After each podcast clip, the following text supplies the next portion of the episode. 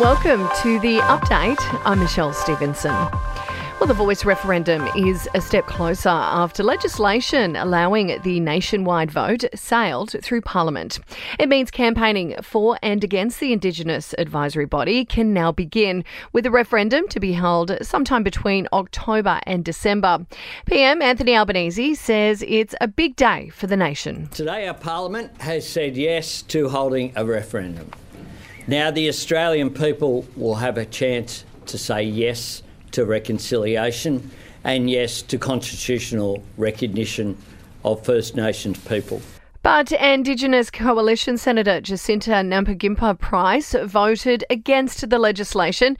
She's arguing that the voice is divisive and emotionally manipulative. The goodwill of many non Indigenous Australians is being exploited by those who seek to profit in money, clout, or power off the real problems being faced by marginalised Australians.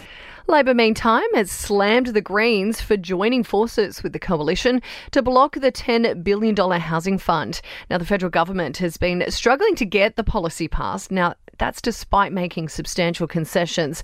Federal Treasurer Jim Chalmers has told Parliament that the Greens should know better. Now, the Greens in particular, they give these speeches about saying they support social housing, but when the crunch comes, when it comes time to put their hand up for more social housing, they put political posturing and product differentiation before the right outcomes for the most vulnerable people in our society. Now, staying in Canberra, and Parliament House will have its own HR department by October. That's following a string of complaints about misconduct. The measure is among the key recommendations following a review into parliamentary culture. A new report claims Australia needs to get off natural gas for any hope of achieving net zero emissions by 2050. The Grattan Institute report calls on states and territories to set an exit date to ensure households and businesses aren't left behind. And it's been revealed many sports supplements like protein shakes still don't have a clear description of contents. An Australian audit has found many of the products don't display mandatory warnings or list the correct energy content. Now, sport and entertainment are next. To sport, Max Verstappen's dominance of Formula One is continuing with a win in the Canadian Grand Prix, and Aussies Cameron Smith and Min Woo Lee have finished in the top five at the US Open. In your entertainment news, now Jennifer Lopez has shared a pretty raunchy pic of a shirtless Ben Affleck for Father's Day. The singer sharing photos and video of her hubby on Insta in a parenting appreciation post.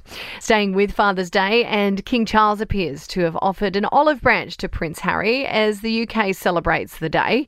The monarch has shared a collection of photos to Twitter, including one sweet snap with both of the princes as teenagers.